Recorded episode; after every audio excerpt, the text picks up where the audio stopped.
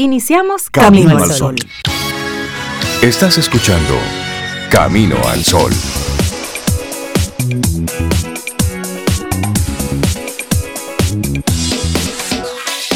Muy buenos días, Cintia Ortiz, Sobeida Ramírez y todos nuestros amigos Camino al Sol oyentes. Muy buenos días.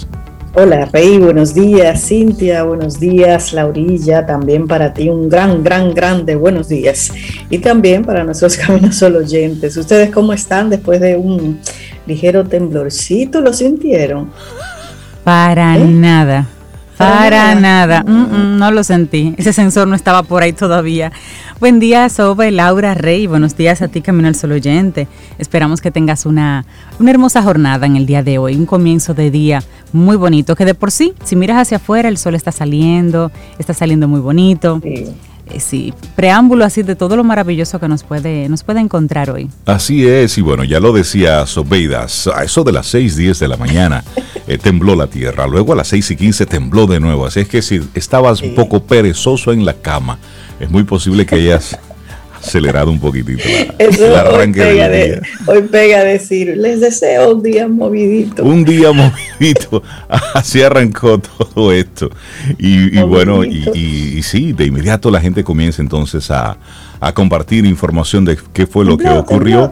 Y bueno, así les, decimos tempranito que en esta mañana se sintieron dos temblores. Eh, uno de 3.8 y luego otro de 4.8 grados localizados en el canal de la Mona a 27 y 23 kilómetros al este de Boca de Yuma. Esto de acuerdo con el Instituto Sismológico de la UAST. El primer temblor ocurrió a las 6 y 10 de la mañana aproximadamente, el segundo a las 6 y 15. Y ya a partir de ahí, bueno, pues las redes se inundan. ¿Lo, sintieron? ¿Tembló? ¿Sí tembló? ¿No tembló? Tembló, tembló, tembló. Bueno, yo lo sentí, parece que yo lo sentí los dos de corrido, porque yo me lo encontré largo. Largo. Okay preparada así, oh, oh, se mueve. Se mueve y tenemos que estar preparados, sí. Claro. Porque eso forma parte de, la tierra reacomodándose. Y son buenos los temblorcitos pequeños. Esos temblorcitos son buenos que van a ocurrir, vayan ocurriendo. Son los que ajustan. No, y que esos son los que van liberando energía. Exacto. Esos son, esos son, esos pequeños son los que luego evitan el que haya uno grande. Sí, ciertamente. Así, es que ya les dimos la información oficial, así es que vamos a pasar del tema. Para que no se nos complique el día y la mañana se convierte en eso. ¿Lo sentiste? ¿No lo sentiste? No, no, no. Chévere. Sí, ya. Sí, sí, sí. Y entonces, después de esta información, te compartimos nuestro tema, Cintia Sobe. Alégrate. Ponte contento. Tienes opciones. Aunque no lo creas, tienes opciones. Piénsalo. Mira, y eso es, eso es tan importante como hacer conciencia de eso, porque a veces vivimos tan distraídos, como diría Rey, pensando en lo que no tenemos, en lo, en lo que nos falta, en todo el sentido. Sin embargo, mira, uno se, detiene un poquito y ve las opciones que tiene. Tal vez no sean las que tú estás esperando, pero están ahí las opciones, nada más. Hay que detenerse y mirarla y dejar de pensar en lo que no tengo, en lo que me falta. Y es un privilegio porque mucha gente real y efectivamente vive en condiciones en donde no tienen opción. Así que si nos ponemos a pensar un poquito, cuando tenemos opciones, como tú dices, muy bien, Sobe, a lo mejor no son las opciones que tú querías, no son las que te hubiese eh, te hubieses fabricado de tener la potestad, pero son opciones y hay un orden en esas opciones de, prioridad. No todas son tan malas, no pueden ser todas igualmente malas. Entonces, dentro de esas opciones hay alguna que cambia tu posición o tu condición actual no deseada. Utilízala. E, ejerce el poder de, las, de tener las opciones. Ejerce ese poder, que es un privilegio. Eso. Y cada, cada tema del día pues viene acompañado de, de una propuesta de actitud Camino al Sol para hoy.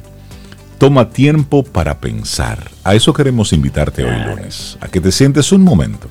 Y mientras estás disfrutando de un café en la mañana, piensa, piensa, piensa, dedícale pensamientos a aquello que, que estás evitando desde hace tiempo. Piensa en cuáles son las opciones que tienes. Piensa, piensa. A veces simplemente permitimos que el mundo nos, va nos vaya dando bandazos y que el otro vaya haciendo con nosotros lo que quiera y que las situaciones y la vida vaya llevándonos de aquí para allá. Bueno, pues hoy es un buen momento para soltar ese piloto automático, y pensar precisamente en esas opciones que tienes. Así es. Toma tiempo para pensar. ¿Y qué pasa? Ajá, sí, soy.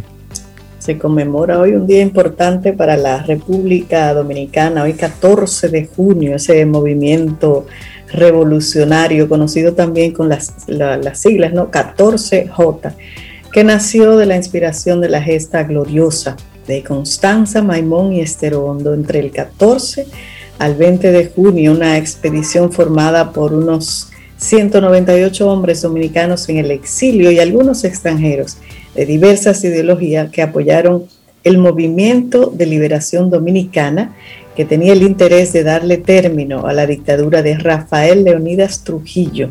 Pero esa expedición no tuvo éxito en el orden militar, sin embargo sembró la semilla de esa libertad e inspiró a los creadores del movimiento revolucionario 14 de junio para colocarle ese nombre en honor de los héroes y mártires de esa gesta.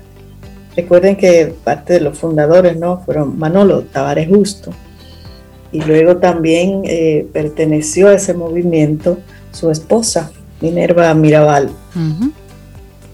Y bueno, una serie de, personas que todavía creo que hay algunos de esos fundadores que están vivos. Recientemente murió eh, Leandro, el que era esposo de María Teresa, ¿no? El ingeniero.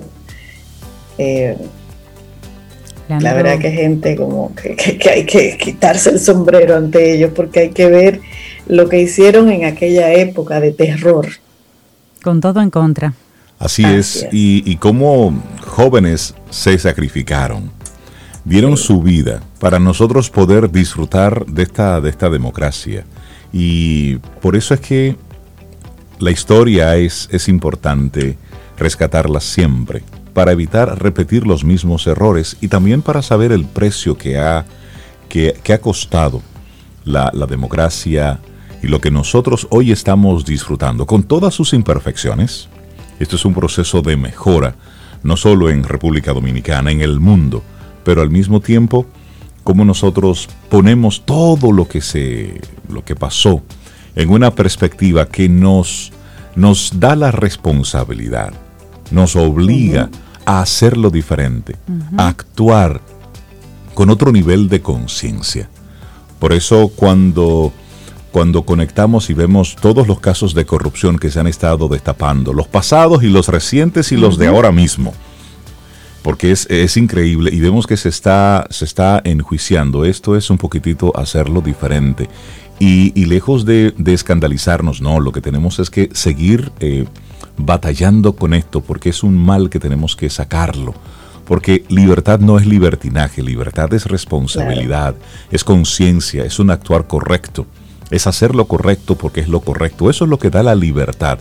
El libertinaje es lo que desgraciadamente hemos visto con todos estos gobiernos, los pasados los, y el presente, y no lo queremos seguir viendo en el futuro.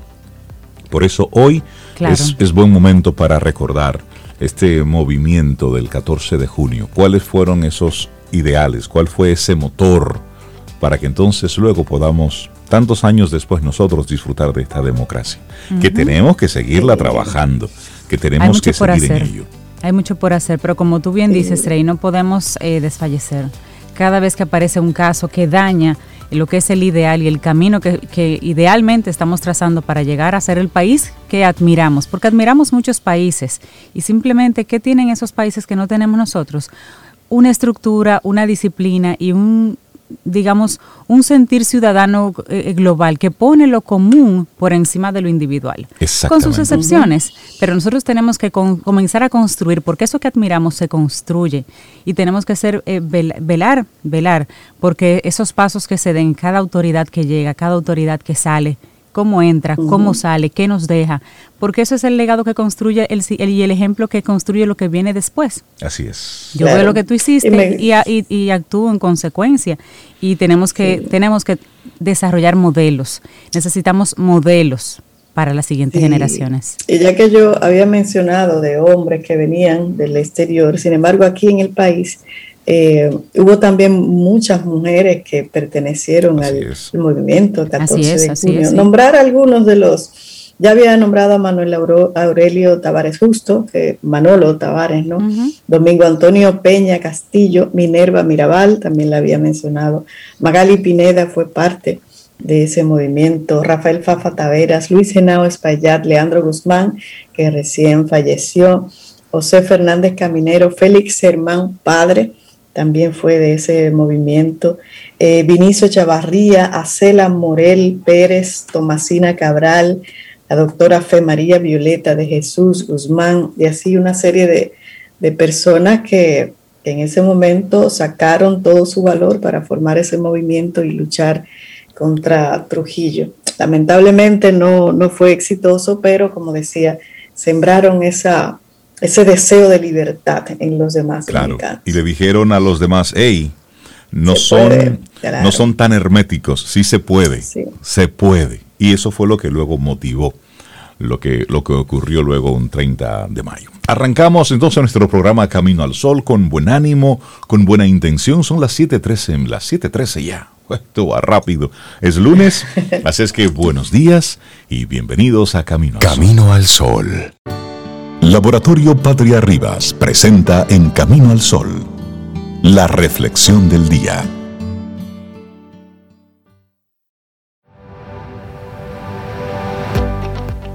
Para mí, si no atacas, no tienes opciones. Siempre viene a mi mente que tienes que intentarlo. Takuma Sato. Nuestra reflexión en esta mañana, reducir opciones, mejorar decisiones. Sí, porque a veces tener más opciones solo dificulta el poder de decisión. Y allí varias preguntas. ¿Te gustaría saber algunos trucos para mejorar eso de la toma de decisiones? Entre varias opciones, elegir la más conveniente. Y otra pregunta. ¿Crees que el número de opciones que tienes afecta a cómo decides? ¿Crees que el cerebro atiende igualmente a todas las opciones que se te presentan?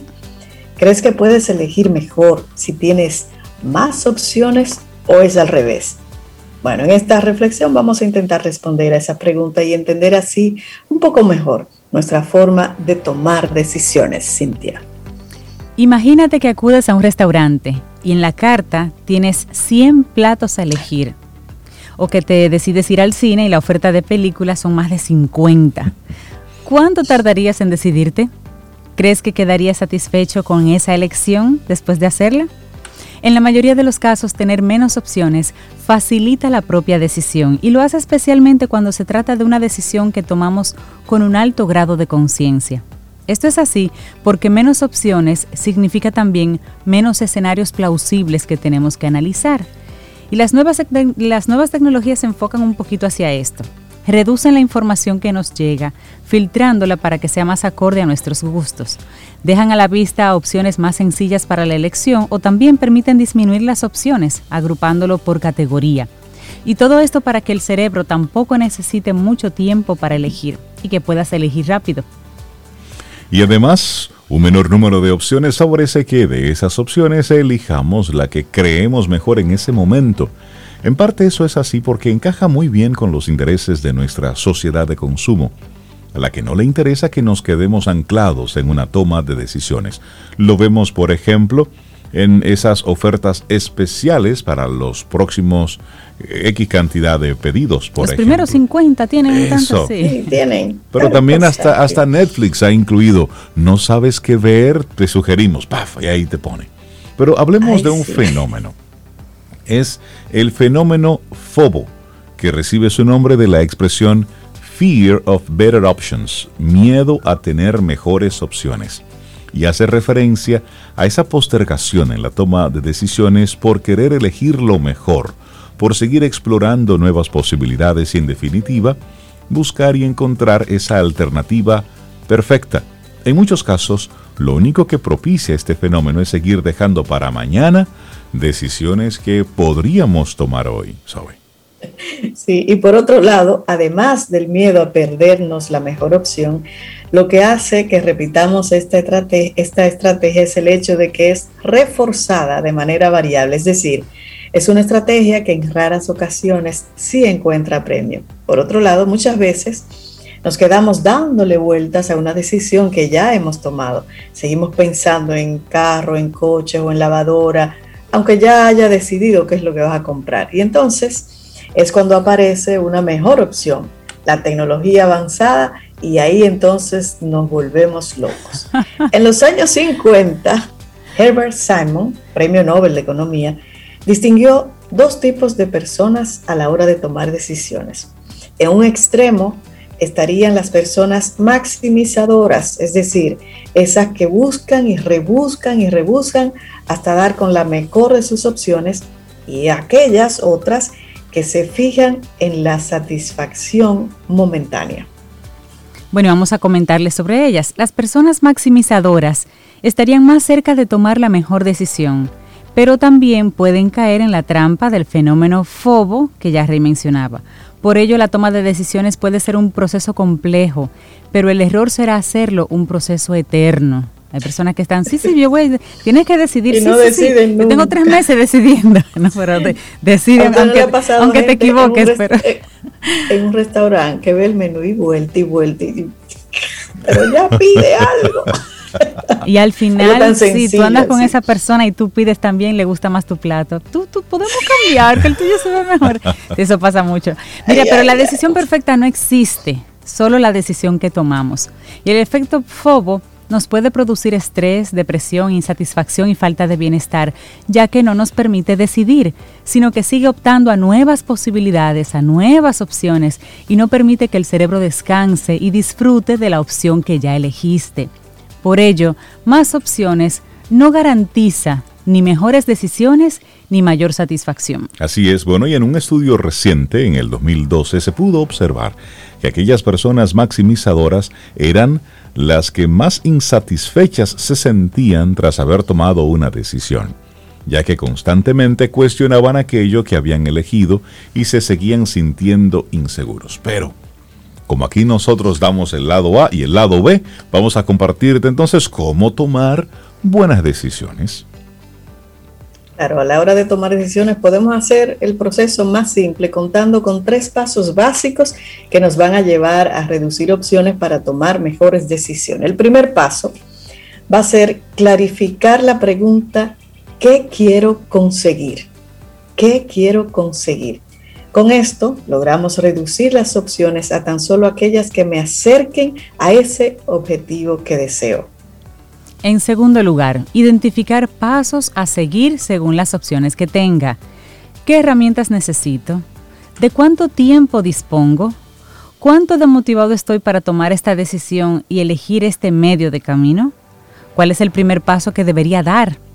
Y gracias a este segundo punto, clarificamos cuál será el plan de acción tomando una u otra decisión. Bueno, y por último, examinar los beneficios que obtendremos a corto y largo plazo. Aquí tendremos que establecer los pros y contras de las posibilidades que tenemos, para así evitar tomar decisiones llevadas por las emociones del momento y por las necesidades inmediatas.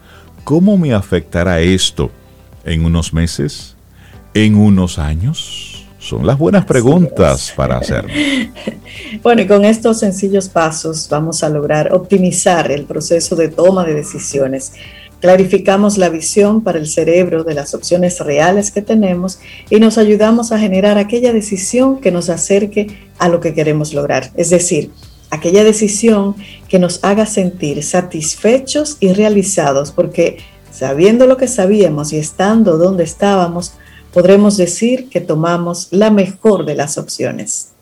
Así es, reducir opciones, mejorar decisiones. De Adriana Díez, nuestra propuesta de reflexión para el día de hoy. Laboratorio Patria Rivas presentó En Camino al Sol, la reflexión del día. Contigo hoy. Contigo siempre. Camino al Sol.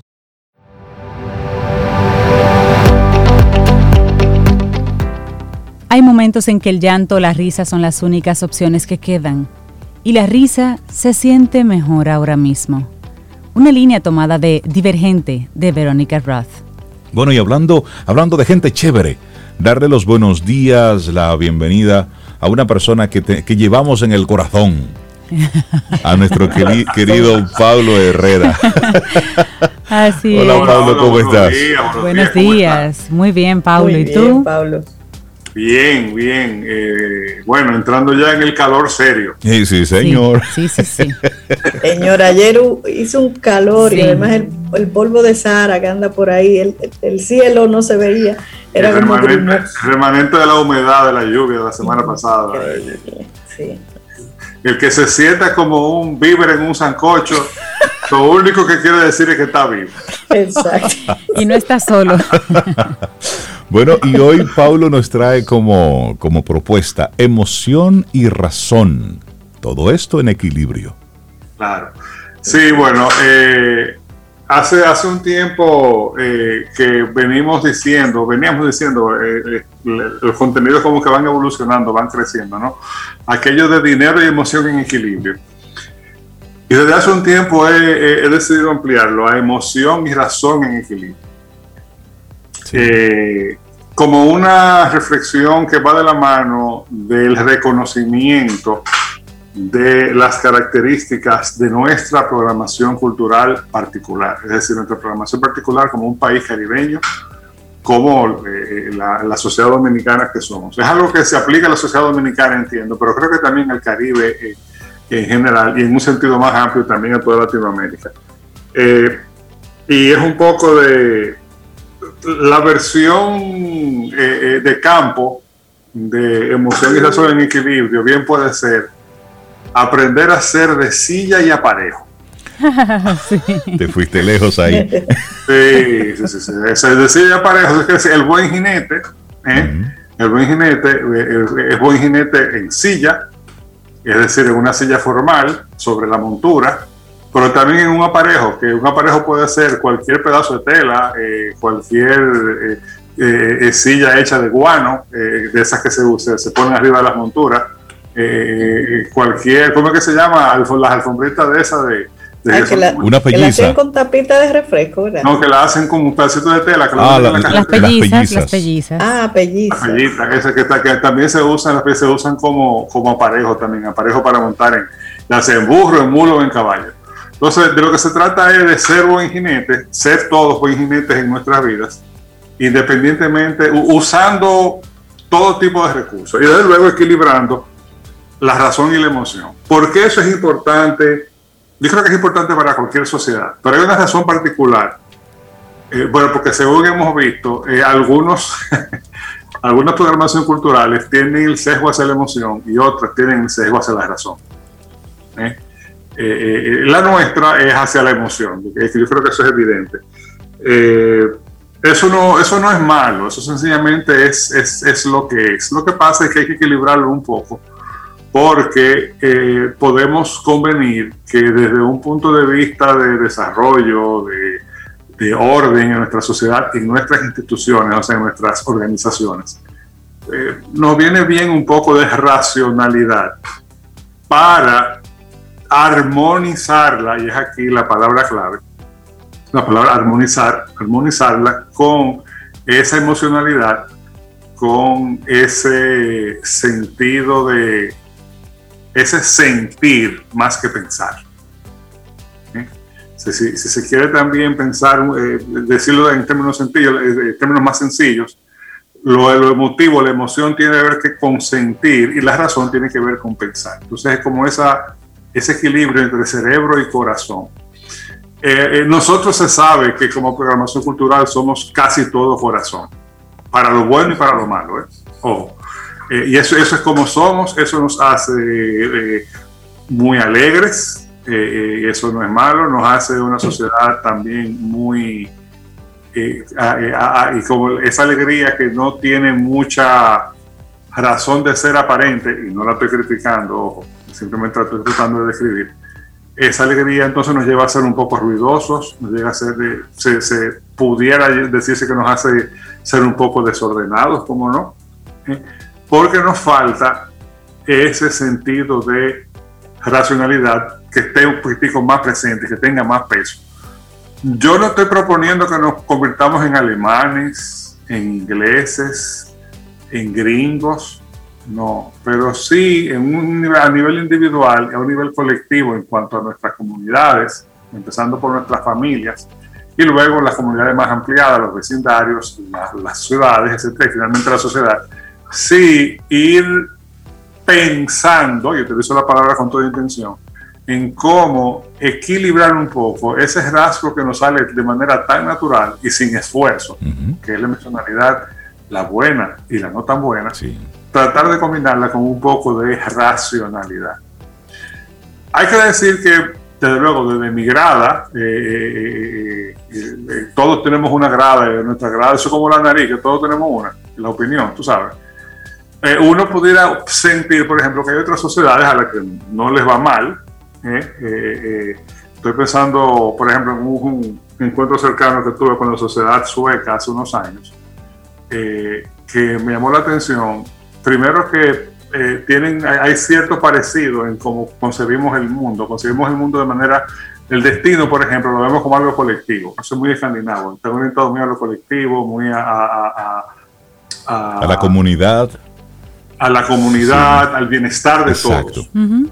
Y en eso, ese sentido hacia lo colectivo, es decir, de que nosotros no nos gusta llegar solos al éxito, digamos que tenemos cierto parecido desde luego, eh, guardando una enorme distancia, ¿no? en términos eh, morfológicos sobre todo. Pero donde empieza a haber diferencia es en el hecho de que en esas sociedades escandinavas la, lo, el sentido de lo colectivo llega hasta el último individuo de la sociedad. O sea, si decimos, si vamos a estar bien, vamos a estar bien todos.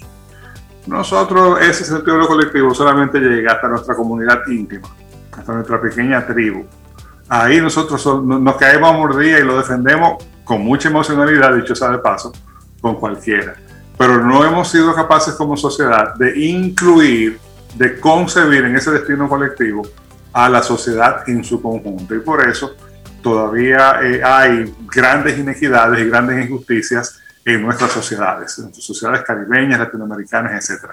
Es una sociedad fundamental, una diferencia, perdón, fundamental de decir, mira, eh, eh, si, de verdad yo quiero, si de verdad me importa el otro, lo que pasa es que eso tiene que pasar por el cerebro, el cerebro colectivo. Si de verdad me importa el otro, demostrémoslo poniendo la atención al que, al que menos tiene, al que tiene menos oportunidades, al que tiene eh, más retos, para avanzar, para que avancemos todos y lleguemos más juntos a la prosperidad. Estamos hablando de un país como la República Dominicana que ha tenido un crecimiento extraordinario, un crecimiento económico extraordinario en los últimos 30, 40 años, pero ha sido incapaz como sociedad de mejorar la distribución de esa riqueza entre toda su población. Es una diferencia fundamental. Y como digo eso, digo lo otro. Otra cosa que noté en Suecia es que todo ordenado, limpio, precioso, súper agradable, pero faltaba la chispa del Caribe, fíjate. ¿Eh? Se veían un poco, es como una, sí, bien, pero y con cierta alegría, ¿cómo no? Pero una alegría como muy... Sí, una de sabrito, de sabrito. de sabrito, exactamente. O sea, que probablemente que el decía ya parejo, de repente también se, eh, se puede aplicar a otros países que pudieran decir a otras culturas, decir, mira, sí, dentro de lo racional, sintamos más, dejemos que la cosa fluya más hacia afuera, seamos más expresivos para, para que tengamos una sociedad un poco más alegre. Evidentemente alguien diría, pero qué pendejo está Pablo, si mi abuela tuviera ruedas fuera una patineta. O sea, si, si los dominicanos no fuéramos como fuéramos, no fuéramos dominicanos, si los suecos no fueran como fueran, no, fueran suecos. No, bueno, pero lo que estamos diciendo es, yo creo, yo creo en la promoción y creo en el desarrollo, creo que los seres humanos tendemos de manera natural hacia el crecimiento y hacia el desarrollo. Y estoy convencido de que esa es una asignatura pendiente que tenemos como sociedad dominicana, que es aprender a asociar sin dejar de ser sin, eh, eh, eh, alegre, sin tener, dejar de tener esa emocionalidad, combinarla con una racionalidad a la hora de, primero, de vivir como ciudadanos en nuestra vida diaria, pero también a la hora de dirigir organizaciones, a la hora de pensar políticas públicas y a la hora de ejecutarlas. Ser un poco más racionales y combinar esa racionalidad con esa emocionalidad. Yo estoy convencido de que nosotros hiciéramos, hiciéramos ese ajuste, que evidentemente no es fácil, eh, pudiéramos tener lo mejor de los dos mundos. y, y, pudiéramos entonces construir un desarrollo más integral. Nosotros somos un país que está eh, hay, hay, de hecho una categoría para, para, el tipo de país que somos nosotros en términos de desarrollo. Nosotros estamos en la larga lista de países que están atrapados en el laberinto de la renta media. ¿Qué significa eso?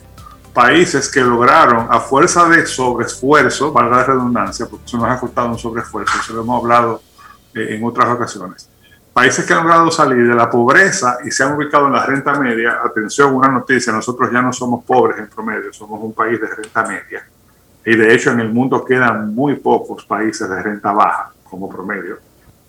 muy pocos países, uno de ellos lo tenemos como vecino, que es Haití, y luego hay otros países, en, sobre todo en, en África, que tienen todavía renta media. de repente el mundo se convirtió en un mundo de clase media. Ojo, eso en promedio. No quiero eh, eh, eh, que, esto suene como un insulto, por favor, a la, a la, porción de la población nuestra que todavía tiene una renta baja muy baja. Pero me refiero como promedio. Pero también estamos en esa larga de países que hemos sido incapaces de seguir, dando, seguir avanzando para que hacia un nivel superior de desarrollo, que es la renta alta. Y ahí estamos en, una, en compañía de más de 100 países en el mundo.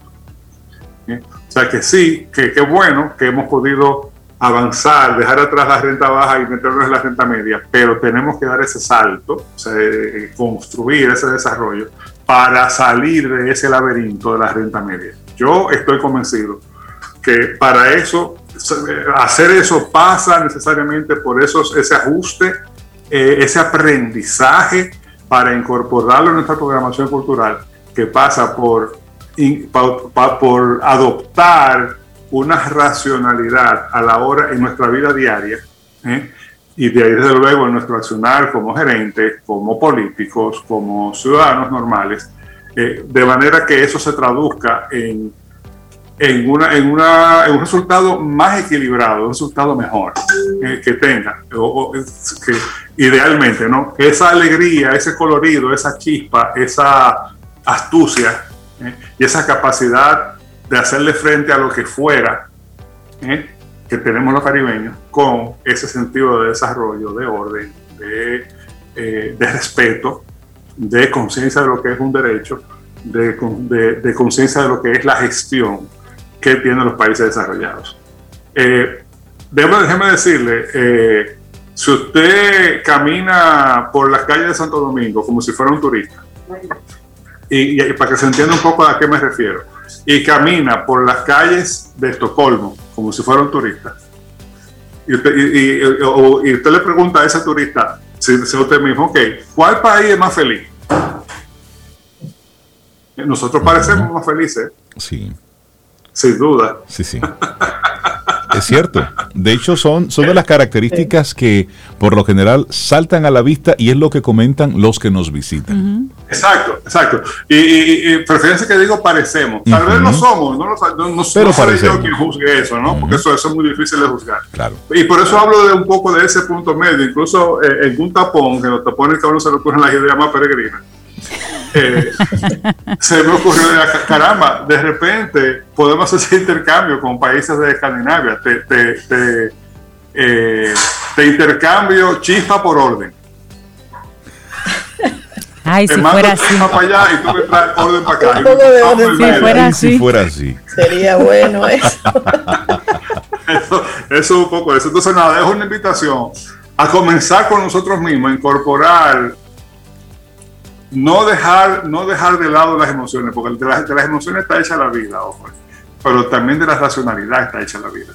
Eh, eh, incorporar ese, esa, esos espacios de racionalidad, eh, que dicho sea de paso, con todo el tema que, que todo el cuerpo de conocimiento que se ha desarrollado en los últimos 10, 12 años con respecto, por ejemplo, a la economía del comportamiento, la finanza del comportamiento, hay mucho que se puede, eh, eh, donde uno puede documentarse, donde uno puede aprender sobre esto.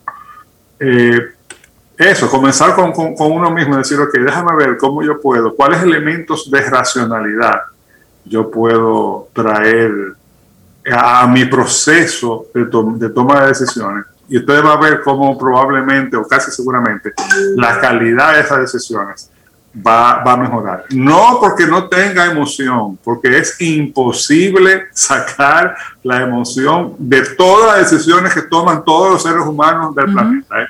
Está estudiado y demostrado. No, no, pues no, no porque usted le saque la emoción, es una, eso, no eche ese pleito que está perdido de antemano, sino porque se equilibra ese aspecto emotivo, intuitivo, que también es importante, con aspectos racionales. Eso es todo lo que estoy diciendo. Tratar de, equilibrar un poco eh, la racionalidad con la emocionalidad. Ese es un poco mi mensaje de hoy. Paulo Herrera Maluf hoy nos, nos invita precisamente a hacer ese, esa reflexión. Emoción y razón en equilibrio. A veces somos puramente cerebrales, otras veces somos puramente emocionales. Y ni un lado ni otro. Es que encontremos ahí el punto común ahí. Pasa que hay un aspecto ahí que, un poco para resaltarlo, eh, eso se, aplica en todo, está estudiado. Cuando algo, por ejemplo, si tenemos un estilo de trabajo, un estilo de comunicación, que es el que nos viene de manera natural, pero cuando no nos funciona o cuando estamos muy cansados, tendemos a irnos al opuesto como reacción. Exacto. De eso no es que yo estoy hablando, ¿eh? de, que, de que somos emotivos y cuando eso no funciona, entonces queremos ser absolutamente cerebrales, y más cuadrados con una hoja de Excel. No, haga la cuenta. no, tampoco te va a funcionar. Se trata de equilibrar. Claro. Se trata de, de, de, ir... Eh, Balance. Que luego eso siempre va a ser un reto y no hay receta, es intentarlo. Y yo creo que con intentarlo ganamos. Exactamente. Paulo Herrera Maluz, muchísimas gracias por, por tu tema. Y para la gente que todavía pregunta por dónde conseguimos el libro de Paulo, la gente que quedó enganchada se ha convertido, te digo, en, en mi libro de fin de semana. Cuando yo estoy... Ah, pues gracias. Cuando yo, estoy, yo, creo que lo más cómodo es tu casa.com tulibrosencasa.com librosencasa.com que se lo llevan a domicilio. Y si no, me pueden escribir yo con gusto se lo voy a llegar. Buenísimo. 849-878-5154. Eh, Buenísimo. me encanta tu libro. Me alegro que lo estén leyendo, quiero, quiero conocer, quiero conocer a tu hermano. quiero conocer a tu hermano. Ah, ¿cuál de ellos? Juan. A Juan. Ese, es el, mejor de mi casa, como dice. Pablo, que tengas un excelente día. Cuídate mucho. Pero gracias a ustedes. Estás escuchando Camino al Sol.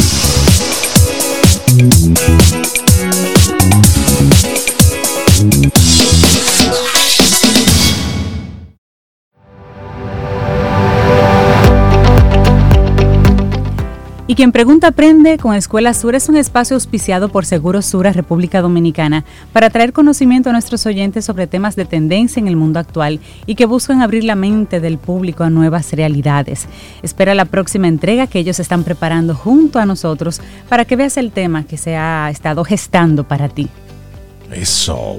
y, darle los buenos días, la bienvenida a nuestra querida María Ten, porque ella es María Ten, experta en marketing digital. Buenos días, María, ¿cómo estás? No te escuchamos, María, todavía. Buen día. Ahora sí. ¿Cómo están? Muy bien. ¿Y tú, María? Muy bien, ¿y tú? Qué bueno, muy bien también. Qué bueno de iniciar mi semana con Camino al Sol. Ay, nosotros de tenerte por aquí y que nos traigas esos temas maravillosos como el de hoy. Tendencias para enamorar al consumidor este verano. Escucha, Rey. Y ella que viene así hoy como muy risueña. Muy veraniega, muy... Sí, está muy, muy rosadita hoy. Energía de verano, señores, ya se, se respira un poquito de aire como medio de normalidad, ya la gente quiere como de alguna manera buscar actividades o hacer cosas que les conecten con, con esa energía, esa alegría del, del verano.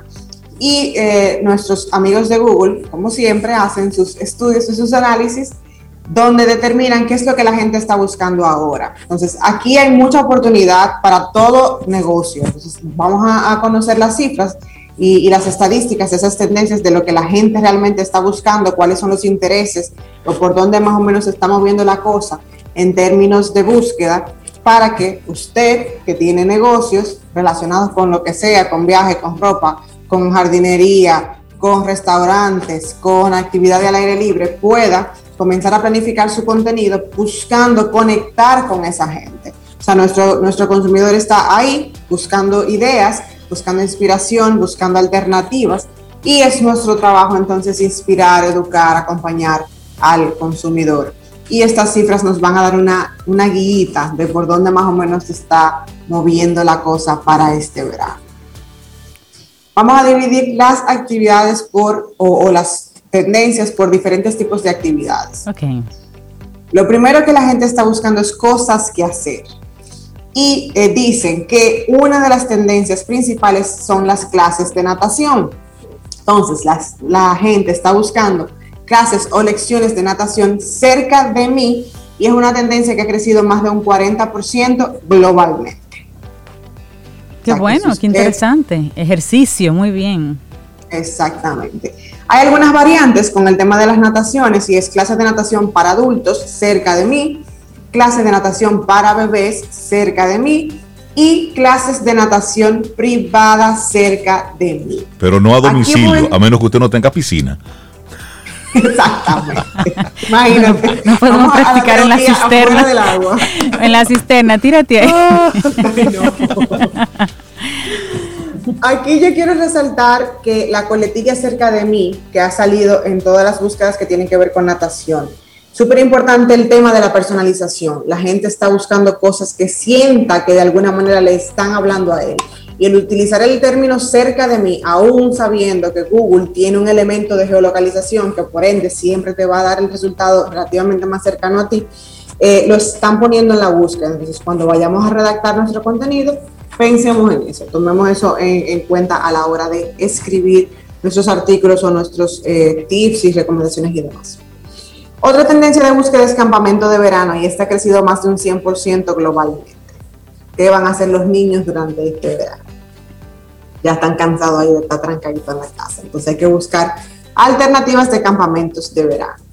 Otra cosa que también está rankeando altísimo a nivel de tendencia son los eh, tickets o, entradas con descuento. La gente quiere ver dónde puede conseguir entradas para diferentes actividades con un poquito de descuento y esta también ha crecido un 100%. Y ahí se resaltan entradas a Disney y entradas al concierto de Bad Bunny. La gente quiere ahí. El, el concierto de Bad Bunny. Así es, esas son las dos trends. Bueno, que las, muy, las más altas, Disney y Bad Bunny. Así es. Ok. Interesante. Otra que me llamó mucho la atención fue las búsquedas de go-karts cerca de mí. Go-karts. Sí. y go-karts ha crecido un 500% en la búsqueda global yo siempre quise montarme en un go-kart, manejarlo un poco. ¿Ustedes lo han hecho, Racing? Ya? María, ¿tú? Lo más cerca que yo he estado, he estado eso en los carritos chocones, ahí en el, en el Iguana Park. ¿Recuerdas el Iguana ah, Park? O en el Quisqueya Park. ¿Recuerdas el Quisqueya Park? ¿Cómo, olvidarlo, ¿Cómo olvidarlo? ¿Cómo olvidarlo? Mira, Rey, pero cuando tú estabas chiquito, tú no hacías esos carritos que era con cajita de bola. Ah, sí, sí, sí, por favor. Yo era, ¿Es un go-kart? No es un carrito de bola. Eran divertidos. Entonces eso ha crecido un 500%, María. Wow. Así es, la gente está buscando actividades de go-karts, está buscando eh, comprar también go-karts usados, carreras al aire libre, o sea que están buscando ese tipo de actividades con muchísima frecuencia. Hmm. Otra categoría que están buscando mucho, ah, mucho es darse un caprichito. Ajá.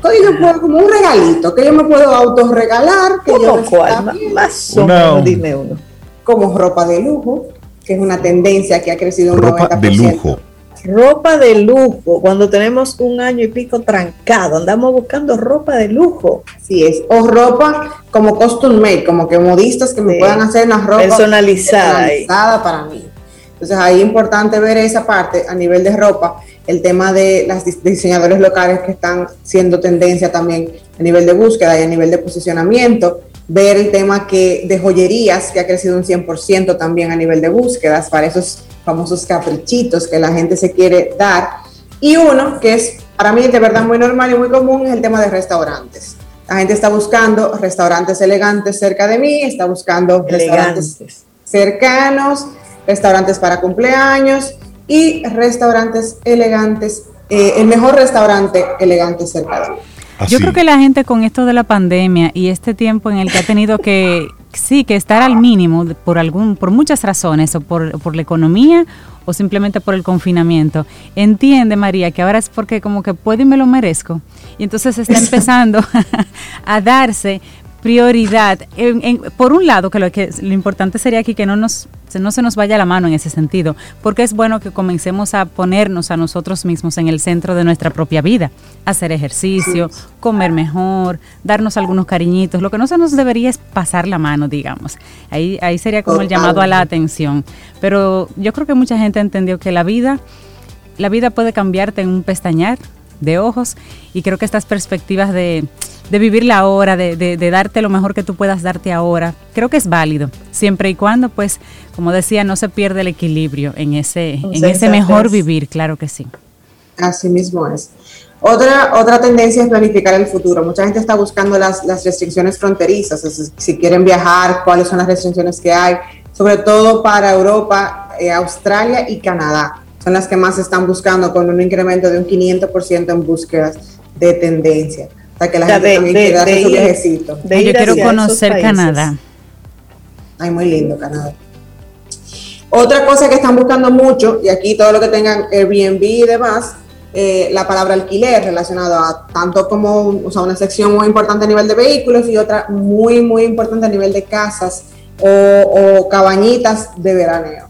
Entonces eso es, es, una tendencia que ha subido un 100% globalmente y la gente está buscando esas ideas de dónde puede tal vez pasarse unos días en el verano.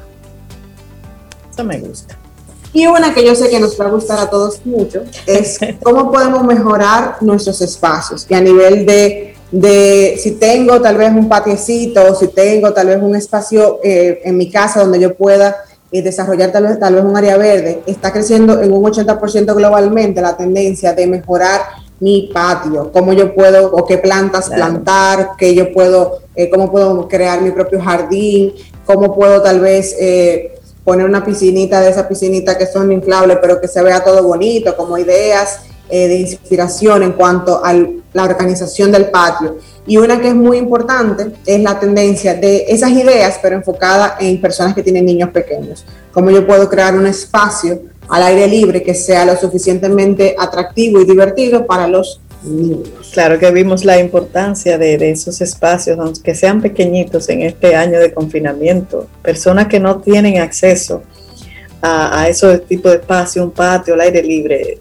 la han pasado más difícil que cualquier otro. Sí. Así es. Sí, sí, sí. Poder respirar un poquito algo. Claro. Es así. Pues nada, esas son las tendencias. Ahora hay que crear muchísimo contenido ahí. Si tengo una jardinería, pues enseña a la gente a plantar o que, cómo puede transformar, convertir un espacio. Si tengo un restaurante, pues ya usted sabe que están buscando cierto tipo de, ofertas o, opciones ya un poquito más de disfrute y, basadas en, lujo. Y nada, que hay muchísimas oportunidades para que todos puedan conectar y enamorar al consumidor este verano. Y si usted tiene la misma profesión que yo, bueno, pues le invito a que simplemente comparta entre su círculo cercano que usted está disponible. Por ejemplo, yo soy un experto en comer parrilladas, experto en comer hamburguesas y yo acepto invitaciones. Se comen hamburguesas Tiene que mostrarme su, su tarjeta. A probar lo que sea, menos aguacate. Menos aguacate. Entonces tiene que mostrarme si su tarjeta de que ya tiene su doble dosis de vacunación. Eh, yo veo la fecha, yo valido la fecha de por que, que sí que ya tenga su sus anticuerpos como, como debe ser, por supuesto con distanciamiento físico, usted allá y yo aquí, pero, pero con mucho gusto aceptamos. La parrilla en el medio. Sí, sí, sí, la parrilla en el medio, por favor. Y no me hable, y no me le hable con la comida destapada. No. Se la pone ahí y yo voy a la prueba. María Ten, muchísimas gracias. a La gente que quiera conectar contigo, que quiera precisamente manejar la parte de los, de los contenidos, ¿cómo se pone en contacto con María Ten y todo su equipo? Pueden escribirme a yo soy arroba mariatenm.com o seguirme en redes sociales como yo soy mariaten. Eso. es María Ten. Usted es María Ten. Así es. Lindo día, María. Muchas gracias. Siente y disfruta de la vida. La vida Camino al sol. Camino al sol.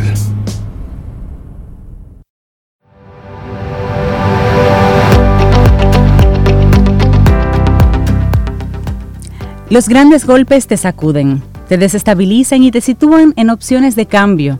Uno puede refugiarse en lo conocido y cerrarse a toda posibilidad, o también puedes aprovechar esas situaciones para ser diferente. Eduardo Sacheri. Y tempranito, tempranito nosotros cuando arrancamos el programa, bueno pues iniciamos con la información de, de dos temblores de tierra de 3.8, 4.8 grados que ocurrió en la región este del país. Eso fue a las 6 y 10 minutos en la mañana y luego el segundo a las 6 y 15. Y conversábamos un poquitito al respecto del impacto que esto pudiera tener y cómo la gente de inmediato comenzó a hablar en las redes sociales de ¿lo sintieron? ¿No lo sintieron? ¿Qué significa esto? ¿Qué pasa? Bueno, pues en ánimo de nosotros poder edificar, edificarnos y también a nuestros amigos Camino al Sol oyentes, invitamos así tempranito en la mañana a Norberto Rojas, ingeniero civil, doctor en ingeniería estructural, profesor investigador del área de ingeniería en INTEC. Buenos días, profesor Norberto, ¿cómo está usted? Muy buenos días, Reinaldo. Muy bien, gracias a Dios. Feliz de compartir con ustedes. Buen día, ingeniero Rojas. Bienvenido aquí a Camino al Sol, ayudarnos a entender este movimientito de esta mañana. Así es, buen día, Norberto. Buenos días. Norberto, no, eh, sí, sí, que nos, sí, nos gustaría eh, iniciar precisamente la conversación. Dos temblores de tierra, con un, un espacio de unos cinco minutos más o menos uno de otro. Yo decía, yo compartía que estos pequeños temblorcitos de tierra era una forma de la, de la misma tierra liberar un poco de energía para evitar que sucediera algo más grande. Y nos gustaría hablando desde la ciencia, desde la información correcta, ¿es esto cierto? ¿No? ¿Qué significan estos pequeños temblores de tierra? Eh, bueno, el hecho de que la Tierra se mueva es un mensaje de que nos está diciendo, óyeme, yo estoy viva. O sea, eh, la Tierra está formada por, eh, por, lo que llaman placas tectónicas, que imagínense que uno, si tenemos un, un huevo, y ese huevo entonces lo agrietamos, o sea, se van a formar, aunque el huevo está, o sea, no está eh, vertiendo el contenido, pero se ve el, el, agrietamiento. La Tierra está formada por grandes pedazos, así para llamarlo de ese modo que se puede entender, donde hay interacción en los bordes. Y eh, por un lado la Tierra crece, por otro lado se consume. Y en esas interacciones, pues entonces eh, puede ocurrir lo que los, terremotos. Eso es cuando son entre placas, también cuando, eh, perdón, en el contacto con las placas, pero también puede ocurrir por fallas locales que, eh, que se generan, que están en, el, en el, interior de la, de la misma placa y que son los responsables de que se produzcan los terremotos. Cuando comentabas de que pequeños temblores ayudan a liberar energía, eso es cierto, liberan energía, pero eso no está comprobado científicamente de que va a evitar que ocurra un terremoto más grande. También la gente tiene la creencia de que si está haciendo, si está haciendo mucho calor va a haber un terremoto. Eso no, eso no está tampoco científicamente mm. comprobado. O sea, eh, esto de, de, los terremotos eh, es uno de, la, de, la, de, de, los fenómenos que más se estudia, pero es, es impredecible. Ustedes no saben la, la, o sea, lo, lo, difícil que es. Incluso no hay forma ahora mismo de poder decir va a ocurrir un terremoto tal día, tal hora. O sea, usted no lo ha visto. Sí, sí ha habido casos donde se ha podido predecir la, el lugar donde ocurriría, porque tenemos, por ejemplo, los terremotos ocurren a, a lo largo de una falla y si se están eh, con la aparición de los, ya en los, años 50, 60, de la instrumentación sísmica, pues se ha podido monitorear y se ha visto, por ejemplo, en una, en una línea de falla y dice, bueno, en, en, en, toda la falla ha ocurrido terremotos, menos en, este, en, en, esta zona. Entonces, en esa zona en particular, el próximo terremoto sí realmente ha ocurrido ahí, porque se ha, se ha estado monitoreando. Pero decir que, por ejemplo, que va a, que porque pequeños terremotos eh, eh, van a provocar, un, evitar un terremoto más grande, no es correcto. También es importante mencionar, por ejemplo, eh, con la aparición de los instrumentos, eh, cuando digo instrumentos son los que miden los, terremotos, que se desarrollaron eh, a, partir de, estadísticas y estudios que eh, desde los años 50, que la energía que se libera más o menos es 32 o sea, por cada aumento en magnitud son 32 veces. Un, un terremoto magnitud 5 es 32 veces más potente que un terremoto magnitud 4. Entonces, un terremoto pequeño, no, eso no, no implica la cantidad de energía que se liberan, es insignificante. Para que tengan una idea más, más llana, ustedes se acuerdan el la bomba atómica de Hiroshima, ¿verdad?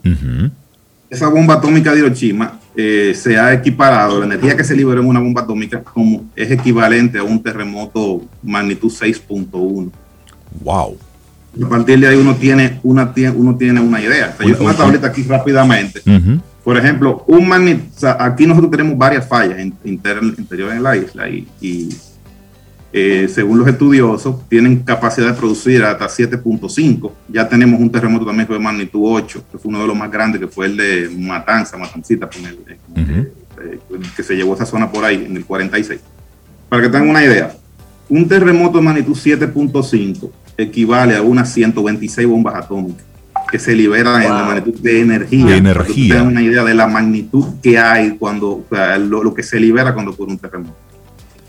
Una de las, uno de los de las preguntas que siempre surge cuando tenemos eh, estos temblores de tierra es cuáles son las probabilidades de que pueda ocurrir algo importante en, nuestro país. Hay algunas personas, algunos especialistas, incluso algunas industrias que predicen, aquí hace 50 años que no ocurre algo importante, por lo tanto, en cualquier momento es posible que ocurra un terremoto eh, de una magnitud fuerte en República Dominicana. ¿Qué tan cierto es eso?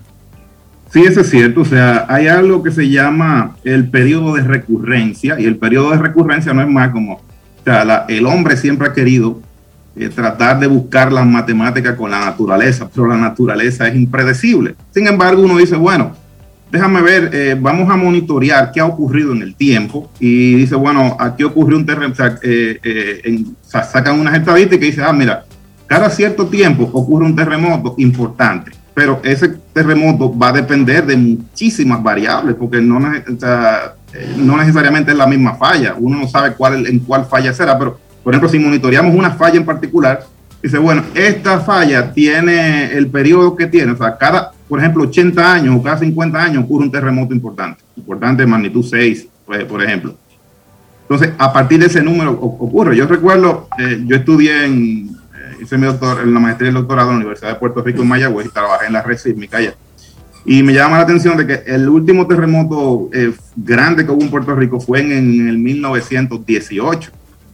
Y ya, o sea, el periodo de recurrencia se, estimaba en ese momento como de 80 años y ya Puerto Rico, o sea, ya pasamos del... De 100 años. Se cumplieron 100 años, todavía no ha ocurrido ese terremoto grande que se está esperando.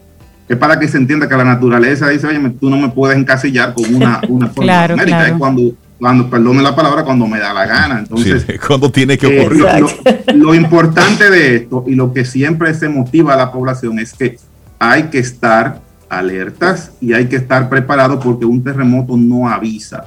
O sea, e, esta mañana yo estaba, siempre me levanto eh, al alba temprano para, como siempre digo, para ayudar a la suerte.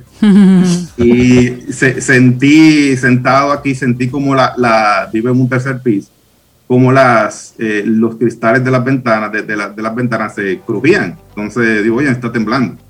Entonces eh, es una sensación extraña, pero esto puede ocurrir en cualquier instante. Lo que uno tiene que estar eh, preparado para cuando ocurra, porque uno siempre lo, que trata de evitar es que, que haya pérdidas humanas. Sí. Las materiales, eso, son inevitables. Y, desde el y a mí me da curiosidad, Rey. ¿Qué hace un ingeniero con especialidad, doctorado en sismo resistencia cuando siente un temblorcito de tierra? mira, Qué buena a mí me pasó, yo tuve la experiencia cuando nosotros fuimos a Puerto Rico, en el, hace, creo que fue el año pasado, que, al inicio de la pandemia, en, el, enero, que en Puerto Rico el día 7 de enero hubo un terremoto, entonces se, surgió lo que llama un enjambre, que fueron muchos terremotos, entonces yo fui en compañía con el ingeniero Leonardo Reyes Madera, que es el actual director de la UNESPIE, una oficina que se encarga de la evaluación de la vulnerabilidad sísmica aquí en el país. Y a nosotros, en, uno de esos eh, eh, que fuimos allá a ver cómo estaban las estructuras y comprando un desayuno en una fila. Dos ingenieros Yo sentí un terremoto en una estructura de un piso que la tierra comenzó a temblar y adivinen qué pasó. para que digan que aquí murió, que digan que yo salí corriendo. Eso es, decir, el ese es instinto, natural, lamentablemente es un instinto que uno tiene de, salvaguardar su vida y por más entrenamiento que uno pueda tener, eh, por más que te digan, óyeme, lo primero que uno trata de es salvaguardar su vida, lamentablemente. Y entonces eso está conectado con la próxima pregunta, desde el punto de vista profesional, has mencionado varias veces estar preparados. ¿Qué sería, qué es estar preparados para un evento de esta naturaleza? Bueno, estar preparado es uno eh, tener eh, a mano uno el, lo culto, una mochila, por ejemplo, con, de primer auxilio, con, información importante, que uno tenga que echar mano a la hora de que, de, que ocurra un terremoto. Con esto quiero, quiero quedar claro que no estamos tratando de, de crear pánico en la población. No, para nada. Claro, claro. Hay que llamar la cosa por su nombre porque ¿Cuál es la diferencia? Cuando viene un huracán, la gente, uno le da seguimiento desde que sale de las costas de África y ya sabemos, mira, incluso hay una temporada de huracanes. Cuando el huracán ya es inminente que viene, la gente se prepara, va a los supermercados, arregla la casa y tiene su plan de contingencia. La diferencia es que este es un enemigo, o enemigo no, es un fenómeno de que no va, no va a avisar.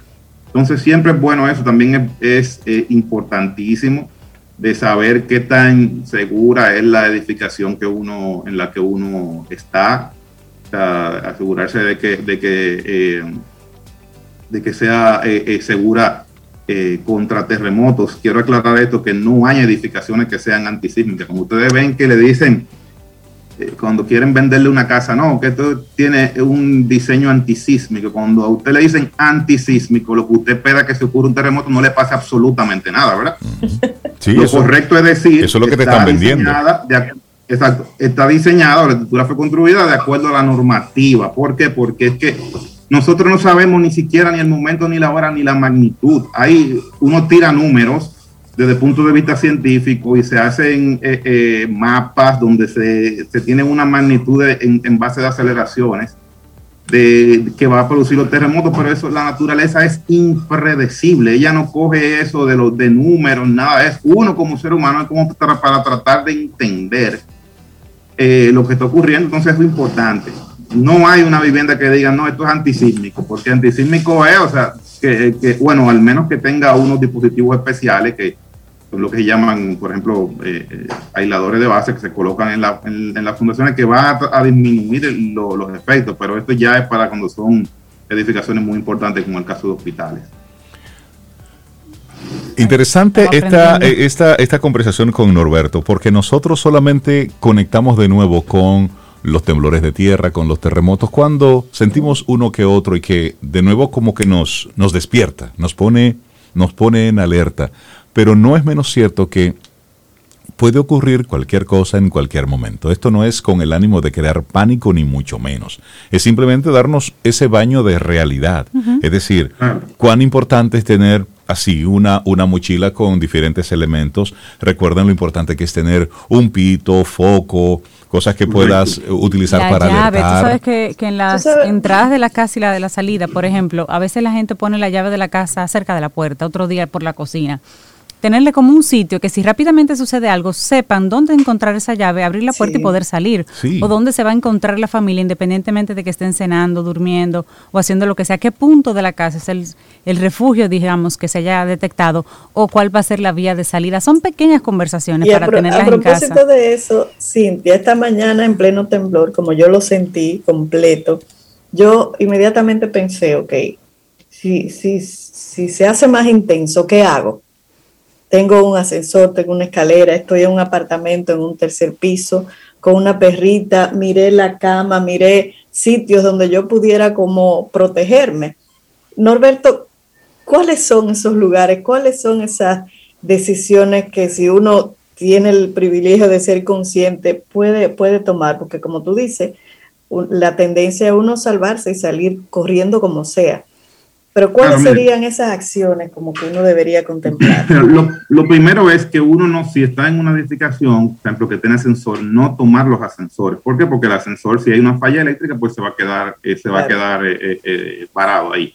Entonces, lo ideal es, bajar por las escaleras. Eso es una. Lo otro, miren, en términos de qué hacer y dónde ponerse.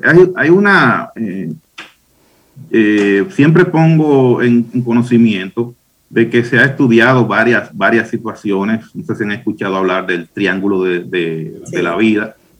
Sin embargo, por ejemplo, para la escuela norteamericana, ellos eh, tienen, lo, se promueve lo que es colocarse debajo, o sea, agáchate y sujétate de algo que sea sólido. Claro, esto cuando una, para un terremoto, por ejemplo, e, este de, que ocurrió hoy, puede, si usted observa cualquier grieta en, elementos no estructurales, por ejemplo, paredes divisorias, eso es normal porque eso puede ocurrir.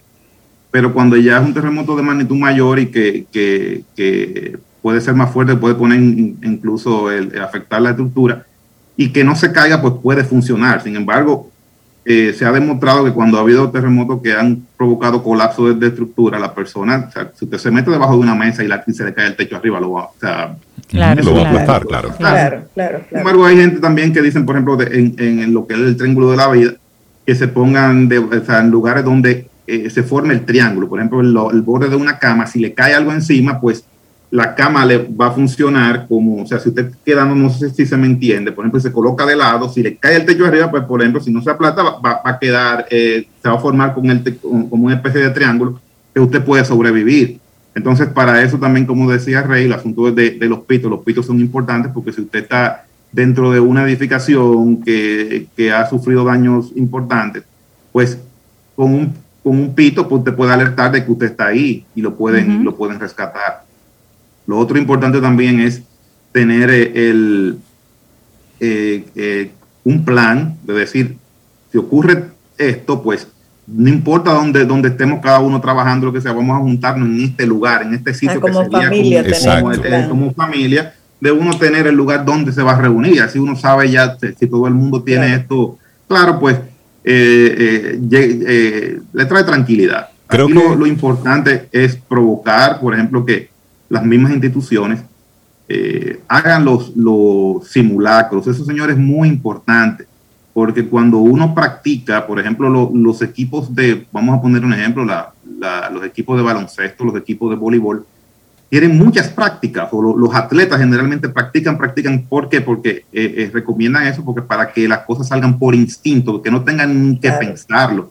Entonces es importante, nosotros vivimos en un país que que eh, tenemos varias fallas y tenemos ya un historial. Claro, el último terremoto importante ocurrió en el 2003, que fue en Puerto Plata, no sé si recuerdan las escuelas que se cayeron por allá, pero eso es un aviso de que cualquier momento también puede ocurrir. Entonces, si, si estamos eh, eh, alertas, si hemos practicado, pues las cosas saldrán por instinto, o sea, automáticamente la gente no tiene ni que pensar y ya, y, y, y se, con esto se pueden salvar muchas vidas. Totalmente de acuerdo con, con, lo que dices y esto es, y por eso quisimos invitarte así rápido, Norberto Rojas, y agradecemos la flexibilidad de conectar con nosotros temprano en la mañana, porque hay que motivar la conversación.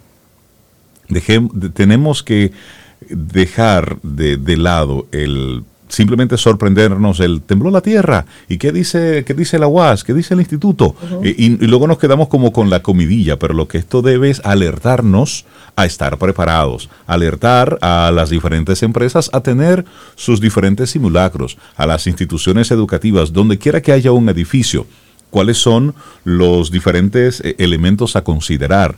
Si usted vive en una vivienda de, de, dos niveles, si ocurre esto, ¿cómo usted y su familia van a reaccionar ante lo que ocurra? Rey, sería interesante por lo menos tener una, una, una, opinión de Norberto. Nos pregunta uno de los amigos Camino al Sol oyentes, que por ejemplo en este tiempo de pandemia, tanta gente hospitalizada, que, que, pudiéramos nosotros tomar en cuenta, por ejemplo, si esto sucede en un hospital de cara a un, a un terremoto, toda esa gente hospitalizada.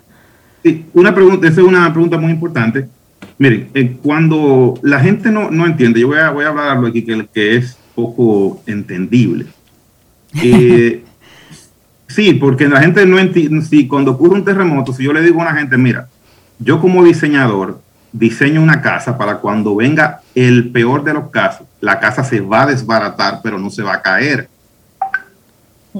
Entonces, eh, eh, y se diseña de acuerdo al nivel de importancia. Por ejemplo, un hospital y una escuela se diseña para el peor de los casos que uno tenga, o sea, que uno tenga conocimiento para que ese tipo de edificaciones no puede colapsar. Porque imagínense que en un terremoto lleno de, médicos, bajo una pandemia, de que se te caigan los hospitales. O sea, ¿para dónde vas a llevar los, o sea, se te van a, vas a, perder a, los médicos y también los, pacientes que están ahí. Pero generalmente todo este tipo de edificaciones eh, se toman en cuenta factores distintos, o sea, para que esto no ocurra, eh, para que no se dañe. Claro, es importante mencionar que, que uno eh, eh, esto se avanza con, o sea, la ingeniería avanza con el tiempo y, los laboratorios de prueba de la ingeniería estructural lamentablemente son los terremotos. Entonces cada X tiempo se va eh, actualizando norma, entonces se va conociendo más. Entonces a partir de ahí se exige ya que ahora que se aumente, o sea, que se considere mayores fuerzas para el diseño, entonces por eso es importante que las edificaciones siempre hay que estar revisándolas para ver si, si con lo que se sabe actualmente, si no fueron diseñadas con, con las reglamentaciones vigentes, pues si todavía aún así aguantan o si hay que hacerle algún tipo de refuerzo. Y hablando a, propósito de lo que mencionas, hablando de diseño, de construcción, de formas nuevas de construir, en nuestro país se está construyendo, y esto es una pregunta que también nos hace un camino al sol oyente, dice, con estas torres con pisos de foam plásticos, ¿qué hacer? Es decir, eh, los foam que están utilizando ahora en ah, las diferentes estructuras. Eso no, no, no, eso no tiene, al contrario. ¿Sabes? Eh, eh, según, vámonos a, no sé a qué curso, cuando estábamos en primaria, que la segunda ley de Newton dice que la fuerza es igual a la masa por la aceleración. Ok.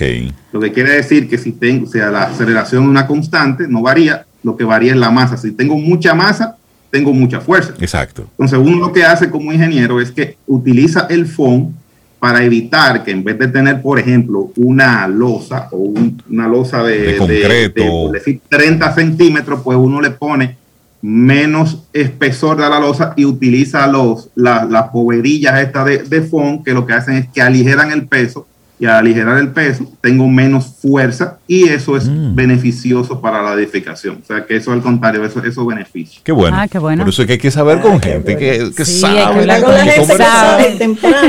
Norberto Rojas, ingeniero civil, doctor en ingeniería estructural, profesor investigador del área de ingeniería en INTEC. Muchísimas gracias, profesor Norberto, por, por conversar con nosotros en esta mañana. A propósito de que hoy lunes nos levantamos así como con unos temblorcitos, moviditos. moviditos. Pero es mantener primero primero la calma, el cerebro frío y evidentemente estar preparados y que lo que ocurrió tempranito en la mañana nos sirva para poner la conversación. y hacer simulacro, eso me gustó que sugiere el ingeniero Norberto, hacer simulacro con la familia. Aquí en Camino al Sol vamos a hacer un simulacro. ¿De qué hacer? Sí, Lía y yo vamos a hacer un simulacro. Hay que hacer un simulacro, eso, eso, es muy serio. Norberto, muchísimas gracias. Y esperamos que hayas disfrutado del contenido del día de hoy. Recuerda nuestras vías para mantenernos en contacto. Hola arroba caminoalsol.do. Visita nuestra web y amplía más de nuestro contenido. Caminoalsol.do. Hasta, una, próxima, edición. Y pásala bien.